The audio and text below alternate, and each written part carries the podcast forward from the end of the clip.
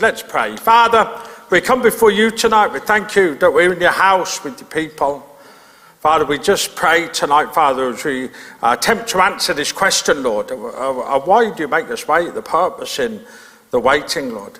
Father, that you would give some comfort, some assurance, Father God, to those looking for an answer. That, Father, that as we come tonight, Father, you, as we are your children, Father God, you, you, you, you don't give us what we want, Lord, but you, you give us what we need. Uh, and we're so thankful of that, Father God, as we come tonight. So as we open up your word, would you just bless us, Lord, this evening, in Jesus' name. Amen. Answering a question tonight, a question that often comes to me whenever you visit people and talk to people who ask, Oh, why does God make us wait? Why am I waiting in the middle of the circumstance or the situation or the difficulty that I'm facing? It's a question been asked many, many times. Waiting is a part of life, isn't it? I mean, we have uh, special rooms for it called waiting rooms, don't we? Where you just go in and you just wait. He says we live in this instant society. To have to wait longer than a few seconds for something sometimes causes frustration. If you go on the internet and stuff and it doesn't connect straight away, he says you, three seconds maybe feels like an hour. If you're driving on the road and stuff and the person in front of you doesn't move away from the traffic lights as quick as you want them to, he says you get frustrated. He says because we live in that society that to wait longer than a few seconds causes a mass of frustration. He says, We wait in life for answers, we wait in life for results, we wait in life for diagnosis, we wait for a new job, we wait for a better day, we wait for a corner to turn, we wait for prayers to be answered, we wait to see loved ones saved, restored, to see doors open. We wait to see the promises of God fulfilled in our life. We see so many uh, different things, situations in our life. I mean, maybe if you're single, you're waiting for the right husband or the right wife. Heard a story of a woman who had 32 specific prayer requests for a husband.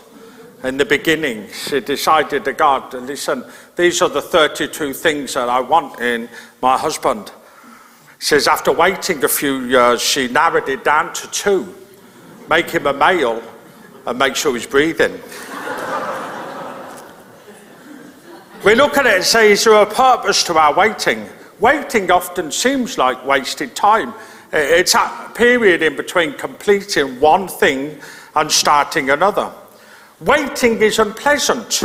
No one volunteers for it, looks forward to it. There's never a prayer prayed in the prayer meeting that I've ever heard where somebody says, God, thank you for this period of waiting. Thank you that I am waiting at the moment. Nobody ever prays that prayer. They never say thank you for right now. They may say it afterwards in reflection and in hindsight, but nobody ever prays that prayer in the middle of waiting. They look at it as that period in between of waiting for the answer to come that God is going to give them. And yet, waiting is often the primary tool that God uses to do uh, the work that He wants to do in our lives. If we're asking why God makes us wait, well, we have to go to the Bible first to see uh, what it, that says. And the reality is with the Bible is actually the Bible is a book of waiting from beginning to end. I mean, the Old Testament is a story of a people waiting for the Messiah to come, waiting for Jesus to come. But when he comes, they don't believe that he is the Messiah. I mean, there was even a period of 400 years between the Old Testament and the New Testament where there's just waiting. God's not speaking, and so they're waiting for something to happen. I mean, Jesus arrives, he, he redeems mankind by going to the cross, uh, then he rises again and then he goes to heaven. And now we're in that period once again where we're waiting for him to come again. And I'm not always sure we get that confidence sometimes when it comes to reading the Bible. When you read verses like 2 Peter 3, verse 8, which says, With the Lord, a day is like a thousand years, and a thousand years is like a day. And we're thinking to ourselves, I wish God would answer this prayer, even if I give him a day. Well, there's no point praying that because a day to God, he says, is like a thousand years. We don't have a thousand years. So we're looking at it sometimes saying, well, how, how does this help us? I mean, even the biblical characters that we look at all had waiting in common. I mean, all of them had any character that you pick uh, had had a, a, a, time of waiting. I mean, let's look at it. Noah waited 120 years for rain. Abraham waited 25 years for a promised son. Joseph spent 13 years waiting in a prison for a crime he did not commit. Boaz waited years for Ruth. David waited 30 years to sit on the throne. Even Jesus waited 30 years to begin his ministry. And they all have that in common. This was said of Moses. I mean, Moses spent 40 years in the palace thinking he was somebody. He then spent 40 years in the desert living as a nobody. And then he spent the last 40 years realizing what God could do with a nobody. Uh, and the thing is, even in that process there in the middle, it, it was of a waiting, he'd given up. Yet God never gave any of them what He had promised them without a period of waiting. So we really should expect there to be a period of waiting in our, uh, in, in our walk with God, that, that we are waiting. And, but what do we do in that time of waiting? I mean, King David, and I'm going to take some thoughts for this, he writes Psalm 13, and we can relate to the words of these six verses. You can see even in the first two verses, he uses that phrase that, that say, How long? How long, Lord? How long? How long? I mean, we read it from the beginning. How long, Lord, will you forget me forever? How long will you hide your face from me? How long must I wrestle with my thoughts and day after day have sorrow in my heart? How long will my enemy triumph over me? Look on me and answer, Lord my God. Give light to my eyes, or I will sleep in death. And my enemy will say, I have overcome him, and my foes will rejoice when I fall. But I trust in your unfailing love. My heart rejoices in your salvation. I will sing the Lord's praise, for he has been good to me. Now, four times in the first two verses, he asks that question. It's, it's an important question because in the middle of the turmoil and the trouble and the difficulties and the challenge that he's going through, he asks that one question that we would ask when we are in the middle of the same difficulties and circumstances. It's like, how long? How long, God, must I go through all of this that's happening? When is the answer to my prayer coming? And, and, that waiting time is the part that we look at and say, I wish God would just answer the prayer. It's the answer that we want to know above all else. You see, we're on a spiritual journey, and that spiritual journey is often like kids on, on a road trip, a car trip, isn't it? Uh, what's a question they would ask? How long? How long till we get there?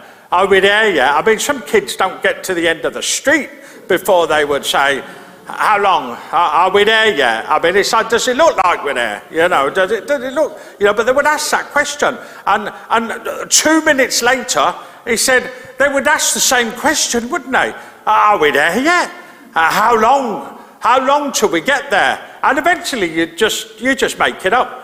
You, just lie to your kids for peace, don't you? I'm, just, I'm not justifying lying, but you just do that for quite a life. You just, we used to say to our kids, how long? Uh, it was like, half an hour, even though it was six hours. And they'd ask again, you know, how long was it, you know, 25 minutes, even though it was still five hours and stuff. They didn't have a clue, but it just gave you a peace of mind, didn't it? And often that's the way we are. We ask that question of how long? Because every child of God has asked that question at one time or another. That, that we we, in a sense, do that because in that period of waiting, we, we feel like David does. We feel neglected and forgotten by God, don't we? We feel as though because God hasn't answered our prayer, He's ignoring us. He's silent towards us. Uh, and that's how we feel. We feel if God loved me, He would have answered my prayer by now. How many of us have said that? I know I've said it. I said, God, if, if you really loved me, I said, you would have answered the prayer. You know, I prayed it yesterday and you still haven't answered it today. Uh, and we question, and, and, there's nothing wrong with that. I mean, David did it here in this psalm because he, he just opens up the psalm four times the same question. He says, How long? Because it's a critical question, isn't it? Often we faint under the simple length of our trials. We feel we could endure almost anything if we knew when they would come to an end, wouldn't we? If we knew when it was going to finish, he says we could endure anything. I mean, you're listening to my sermon tonight. If I told you that I would be finished at quarter past seven, you would be like, I could endure that to quarter past seven. If I told you I wasn't finishing to quarter past eight, and suddenly you'd be like, I don't think I could endure it. Like, I probably would have to get up, go out, you know, go home, making excuses. So we can endure almost anything if we know when it's going to finish. I mean, whatever we dislike, I mean, I don't like flying, but I fly. But what I love, and when I, I, flew to New York earlier this year and stuff, but they have on the screen exactly where the plane is. And to me, that was perfect. I mean, we hadn't left the airport yet. We hadn't taken off, and I'd put that on because I thought every minute was a closer minute to the destination. That's what I thought. I thought every minute was a closer minute. And I watched as I thought to myself, and, and when people say, I just enjoy the journey, just enjoy what you, and I'm like, no, I don't want to enjoy the journey. What's to enjoy about being 37,000 feet up in the air, going at 600 miles an hour? Nothing. So what you do, people say enjoy the journey, but I'm just watching the plane as it goes and then as it flies over the Atlantic Ocean, I think to myself, you know, well, at least if it hits water, it's a soft landing. That's the way you think when, when, you, when you don't like flying, but you just do it. There is no part of it that is enjoyable. It's endurable. I endure it. And that's the way we are sometimes with periods of waiting. We look at it and say, there's no enjoyment in it. We just endure it because we're not interested in the journey that God is taking us on. We're interested in the destination. All we're interested in is getting there. Uh, but I wonder in the waiting if God is teaching us some valuable lessons on the journey. I wonder if the purpose of waiting is for Him to teach us some things that we need to know in our walk with Him, rather than just getting to the destination and being thankful that we got there. We've missed everything that God has done while we're on the journey. Uh, and so, yeah, we're here and waiting, if we were honest, is a waste of time. So, the idea of waiting for God or waiting on God seems to be a waste.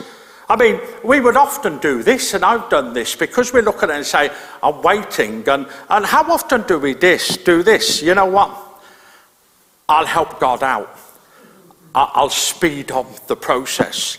Like I could do anything to help the eternal creator of the universe out.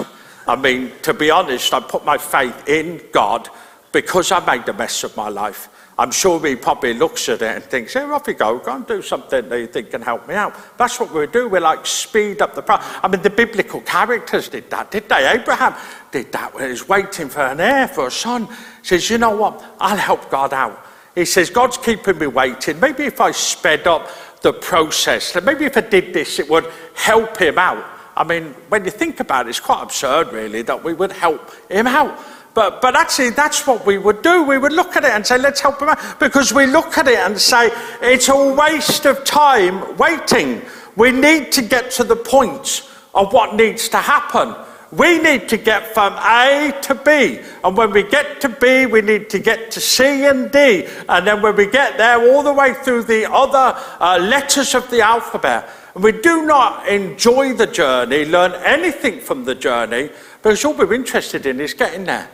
And yet, God is interested in us learning how to wait.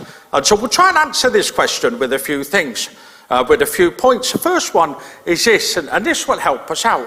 Uh, and this will shock us as well, because God is not in a hurry with us. The speed that we apply to our lives is all about us, because God's not in a hurry with us. He's not. He, he's not in a rush. with us. We look at it and say, I've got to do this really quick. You know, if I get this done, then I can move on to the next thing. That's the way we do most of our jobs, our tasks. But if I get this out of the way, then I can do this. And I get that out of the way, then I can do this. And actually, God doesn't apply that principle to our spiritual lives because the reality is, He's not in a hurry with us. He says, He has all the time in the world. And He applies that thought and that principle to our lives. That actually He's not in a hurry. The speed and the process, most people's stress and anxiety and frustration and all the stuff that they're dealing with sometimes is because they're actually in such a rush. And, you know what it's like when you're flustered and you can't get done everything you want to get done, and, and you're rushing around and you don't get it done, and then some smart person comes along and says to you, If you just calm down, it's like, and that tests all the fruits of the Spirit in one go. because you're like, you know, it's, but that's the way we are. We're in a rush. We've got to get all this stuff done. And, and actually, in our spiritual life, we do the same thing. We're, we're in a rush. We're in a hurry. But God's actually not in a hurry with us. He's not rushing us in that way. I mean, we determine the speed of our lives, and it's simply got faster and faster, hasn't it? We've got to cram everything in as fast as we can, as much as we can. We've got to live the full life. That's what we say. Oh, we've got to live this full life, and it's got to be about getting every crammed in and do all of this, and it just burns people out. It, it, just, it, just, it just causes anxiety. It just causes all this frustration. And it causes all this pent up that actually you don't really want to get everything done, just rushing about. And you know what? We get like that, the, the first thing we say, eh, nobody knows how busy I am. Nobody knows how much I have to do. I mean, I've said that all the time. I say that in the house and everything. I'm like, I'm uh, 51, I've become an old grump. And you know, but I thought to myself, uh, because I'm 51, I'm allowed to be a grump. So I would say in the house, oh, I did all of this and I did all of that. They just ignore me. But the, the problem is, is we're like that because we've got pent up and we've got frustrated because we're in a hurry. And yet we're in a hurry, and God's not in a hurry with us.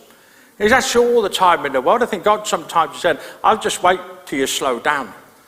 Because you ever tried to pray, read your Bible, get out to church consistently when you're in a rush, in a hurry, pent up, frustrated, thinking, I don't have time to do all of this. You know, when you don't have time to do, uh, when you say that, the first thing that goes is your spiritual stuff. It's this. And people, people say, oh, well, no, it's not. It is. It says when, when you're in a hurry, you're in a rush. I, could, I leave the praying at the moment. It says, I'll do five minutes instead of 15 minutes. Or the Bible reading, I'll, I'll, I'll do, I'll speed read. There you go. Like it's somehow magically going in like this. But we'll do all of that because it's the first thing that goes when we are in a hurry. And God says, Well, I'm not in a hurry. We're you, we're in a rush. You know, uh, there's a reason God speaks about this, particularly in the Psalm so much. He says, he says, Psalm 37, verse 7 says, Be still before the Lord and wait patiently for him. Now, listen, the first part of the verse is key to the second part of the verse. The second part of the verse only works when you do the first part of the verse. Be still before the Lord. Says that's you chilling out in the spiritual message version of this. That's you just saying, if I can be still, I can wait patiently on God. You can't wait patiently on God if you're not being still. So the second part of the verse is conditional on the first part of the verse. What do we do? Be still. How often do we struggle to do that. I know people will say, oh, I live in a mad house and I've got mad kids and everything's mad and I don't find the time to be still. And, that, and, and listen, I, I know there are different reasons, but the reality is this. It says that thought there, that advice or that principle or what God is trying to teach there is essential to us because we can't wait patiently for Him if we're not being still before Him. And if we're being still before Him, it says the first thing we're not doing is not being in a rush. We're not hurrying. We're actually waiting on Him. We're not waiting for an answer because the danger is sometimes we're just waiting on the promises of God to be fulfilled. That's not what this is about. That's not the same as waiting on God. Waiting on God's a totally different thing. It says, Be still before the Lord, wait patiently before Him. You know, somebody once said this it says, God does not use a microwave He uses a slow cooker. I like cooking. I, I, you know, I enjoy cooking. And it says, but there, there are things that you can use. You can use a microwave or a slow cooker. A microwave is good for those burgers that you buy when you're starving. And you throw them in the microwave and they taste like plastic. You know what I'm talking about. And there's no taste to them and stuff, and, but they'll do. That they'll just do. You get the ketchup on it, and the taste a bit rubbery, and they're, they're lovely. They're lovely. They're, they're okay. But listen, it says a slow cooker when you throw all the ingredients in and you let it work away over a few hours, and the smell fills the house, and everybody says, What's that delicious smell? He says, It's there. It's not the burger that you've done in the microwave. It's the food that's in the slow cooker, all the ingredients together, and, and it's been cooking for seven or eight hours. And you know, everybody is in anticipation They'll go over to the slow cooker. I mean, listen, nobody ever goes over to the microwave, opens it, and sniffs it to see what was being cooked. But people will go over to the slow cooker, lift it off, and then, yeah, well, listen, smell that. Somebody pass me a spoon. No, you can't have any till it's ready because in the slow cooker, it's working slowly. It's something happening to it, isn't it? That just we can't see it, but it's something. All the flavors. Oh, I'm making you hungry now, aren't I? Yes, I. And it says all the flavors together. And in the end, the meal is delicious because it's been working away slowly, not in the microwave for two minutes, coming out where you've got to worry about you've just swallowed radiation or something, you know. This in a slow cooker. That's the way God works in our lives. He sticks us in the slow cooker and it, we work, he works on us over time. You know what I mean? God could use a microwave, but he uses a slow cooker because he knows he's slowly developing us. There's a part of us in the slow cooker and you can't see anything happening sometimes. You know, when you, you throw it all in and an hour later, you go back and you think, that's hardly done anything. Do you know what I mean? And, you know, you go back another hour later and you can see a little bit of progress there. Leave it another hour goes. You know, and that's the way. And that's the way God works in our life. He doesn't use a microwave with us to sort of, you know, because some people think, we'll just get zapped. Bang, there you go. God's given you what you paid for. He doesn't use a slow cooker. And he develops us over time. And you see, the second thing that we see here sorry, the, is this is waiting reveals who we are and where our trust is. We must fix our eyes on God, not just his promises. Because we look at it and say, it's just about claiming the promises of God. Actually, it's not. Waiting on God is not about claiming the promises of God. Waiting on God is just simply waiting on God. It's waiting on who he is it's spending time in His presence. It's taking ourselves out of the busyness of life and just waiting on Him. We're growing up in a generation where we think all we got to do is claim all the promises. God actually says, that's not what this is about. This is about you waiting on me. And you know, the danger is sometimes we are sometimes waiting on something we have not been promised.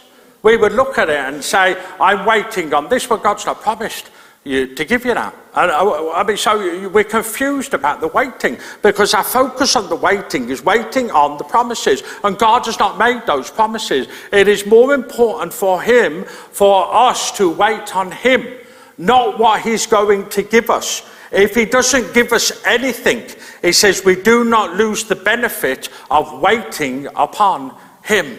Be still before the Lord and wait patiently for Him.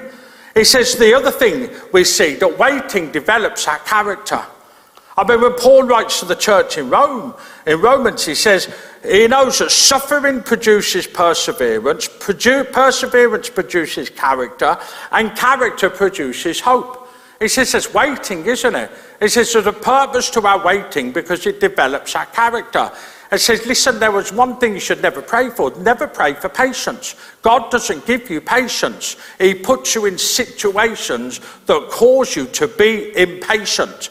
And then that'll test your patience. So you'll end up following Michael Totten home on the motorway who drives at 40 miles an hour.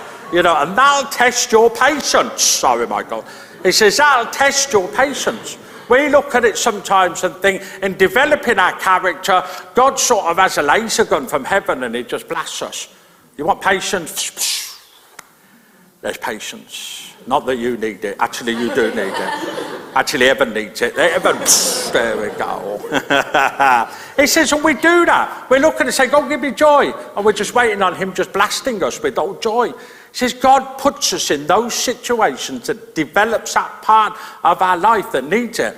But whatever we need, there is a process of waiting.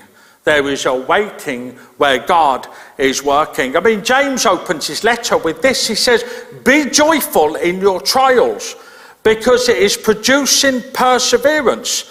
And that is what God uses to make you mature and complete. There is the waiting again. Nobody volunteers for perseverance. God, give me hard times and give me them now. God, give me trouble and plenty of it. He says, nobody ever prays that, do they? Because we know it's coming. We know it will happen. You're in the middle of the trouble, in the middle of the hard times. God develops a perseverance in us, the waiting upon Him, where we will see His promises fulfilled. We know the difficulties and the troubles that, that comes. And, and you see, we see this, that, that the next thing, that the God never does anything to our time frame. If we say, and we make this mistake, God, I prayed on Monday, will you answer by Friday? God, here you go, you've got, you've got seven weeks to do this. Please don't use Gideon's fleece as, as an example because it's not an example, it was a one off. It says, We wait on God and, and we rely on Him and we trust Him till He answers our prayers.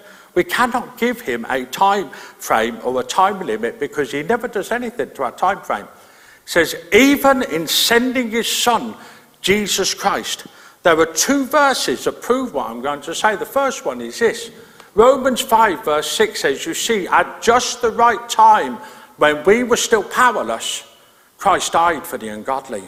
Says, The right time. Only God can set the right time. He says again in Galatians 4, he says again in Galatians 4, verse 5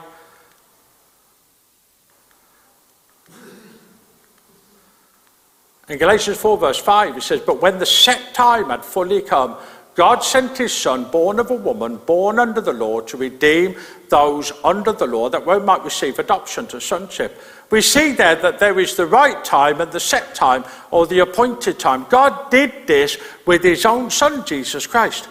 So, how much more trust can we have that God is going to do the right thing for us and by us at the set time and the appointed time. Rather than us turning around and say, God, you haven't answered that prayer yet, we can simply read those two verses and say, with his son, with his son, there was a right time and there was a set time. And you know what? It wasn't too early and it wasn't too late. It was exactly the time that God had set and appointed it. We take confidence in that tonight, in what we're going through, that God will never do anything too early in our life and He will never do anything too late in our life. That when we are waiting, we can trust in that when we are still before God. This is what He did with His Son, Jesus. The confidence we have is this, and I think this really sums it up. When God makes you wait, He is not depriving you, He is preparing you. And I think how true is that that we would look at it and in the danger that some people do, in the, uh, that they would help God and speed up the process to the answer that they're looking for, it just causes disaster and failure and mistakes in their life. Their intention and motive is, is right. But if they try and do that, it says they will miss what God is trying to do because He's not depriving you of something, He is preparing you. Uh, and we don't know where that preparation will end in that period of waiting, but he's definitely preparing you. If he sent his son at the set time and the appointed time, we can trust his timing. We, we can trust him, but we can trust his timing. He does not need our help. We can trust him because he's not depriving us of something, he is preparing us. In finishing, I go back to Psalm 13 and David. You know, God did not forget David. David felt that God had forgotten him. God did not hide his face from David, but David felt like it. The danger when we're waiting uh, is our feelings can play tricks on us. You know, God is silent. God has forgotten me. God has forsaken me. God answers everybody else's prayers, but He doesn't answer mine. And we can allow those feelings to cloud our judgment and our decision. Uh, and you see, while we're waiting, we can create that reality and rely on them while we're waiting. Those thoughts of, He's given up on me. he's letting me go. He's forsaken me. But in his discouragement, and I finish with this, he, he says David does four things with which we can do tonight if we are waiting. This psalm is six verses long. He says in the first two verses, he asks four times, How long? In the last two verses, in his discouragement, he answers these. He says the first thing he does, and you can read it at the end of the psalm, he says he simply he trusts in God's unfailing love. He doesn't complain anymore about the answers he hasn't received. He trusts in God's unfailing love. There isn't anybody in here tonight that God doesn't have an unfailing love towards. He says he, he, has shown and demonstrated that by sending his son, Jesus Christ, on the cross. So, in a sense, David is there before this. And he says he trusts in God's unfailing love, knowing that God will not let him down, even in the waiting, even in the not hearing from him. Even if he thinks God is absent, he says none of that. He says he trusts in God's unfailing love. But then he does the second thing while he's waiting. He says he rejoices in God's salvation. He rejoices because he knows above all else he's saved, he's God's child.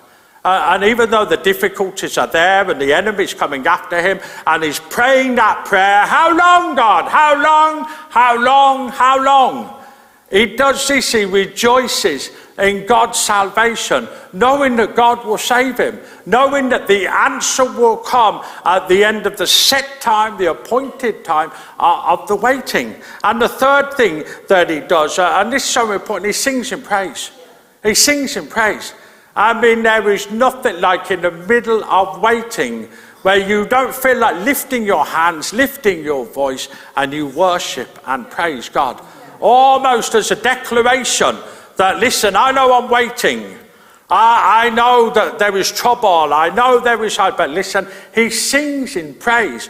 We do not praise God based on the way we feel. That's not the reality of praise and worship. The reality of praise and worship, he says, is this is we do that regardless of the way we feel that actually, even if you've had a terrible week, everything's gone wrong in your life, you're waiting for the answer to come, you can still lift your hands tonight and simply say, Hope has a name, his name is Jesus, or whatever other song it is that, that, that we worship to. Because it's not a feeling. And David does the fourth thing, and this I think is vital.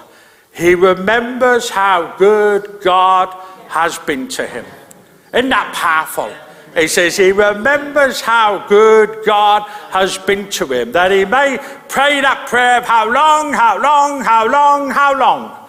And he remembers in the last two verses, particularly in this verse, he says, I remember how good God has been to me yesterday. His faithfulness to me yesterday guarantees his faithfulness to me today. His faithfulness to me today guarantees his faithfulness to me tomorrow. Not based on how I feel, he remembers how good God has been to him. In the period in the middle of all this waiting, where he's looking for the answers to prayer, he's not asking for any of those answers to the how long questions, he simply said there's something bigger than this. And the bigger thing than this is putting my trust in God, rejoicing in his salvation, singing in praise, and remembering how good God has been to me yesterday. Amen. That's good. Here we go then. So listen, that's what this is about. You're in the middle of waiting tonight, he says, I can only give you that assurance of the words that I've said. Why does God make us wait? Because God is always up to something. We don't always feel it, we don't always see it, we don't always know it, but we can guarantee this is always up to something. Whether it's developing our character, whether it's helping us with something, He is working, working, working in our waiting. Let's stand to our feet a second. The team are going to come up and listen. We just want to do this, we just want to pray But we don't want people to come out to the front. We simply want to do this when every head bowed, every eye closed, because this is an important response. The response at times is both with the worship song that we sing at the end, but us simply saying, God, thank you for your word. This is my response to it in the period of my waiting. You may be waiting for something. You may be waiting for an answer. You may be waiting for a diagnosis. You may be waiting for anything it could be. Something in your heart is burning because you know you are waiting. And we just simply want to pray for you tonight. Trust God Remember how good He has been to you up to this point. You didn't deserve it. I didn't deserve it either, but He has still been so good to us. And we hold on to that tonight. Let us pray. Father God, we come before you. Uh, and listen, if this is you, just lift your hands in the air, just simply as a, as a sign, just as a response to God tonight. To simply say, I am waiting, but I am trusting God Thank you, Lord. Father, we pray tonight eh, for each and every person here, but specifically for those with hands in the air that are in at that period of waiting. And Father God, we pray that this word tonight will give them some encouragement. This word tonight will give them some strength some assurance you have not forgotten about them, you have not given up on them. That God, you are doing a work, Father God, that we don't always see, we don't always feel, we might not always know, but we trust, like David, in your unfailing love. And we rejoice in your salvation tonight, for we are your children. And Father God, you have not given up on us. We remember how good you have been to us. Father, you do. And Father, we're not even praying, Lord, answer their prayers. We're praying, Lord, have your way. In that period of waiting, uh, as those of us with hands in the air are waiting, we just simply say, Lord, have your way in us. Have your way. You will not do anything before your set time, nothing before your appointed time. You will do when you are ready, when it is the right time, and we trust in your timing tonight. In Jesus' most wonderful, precious name. Amen.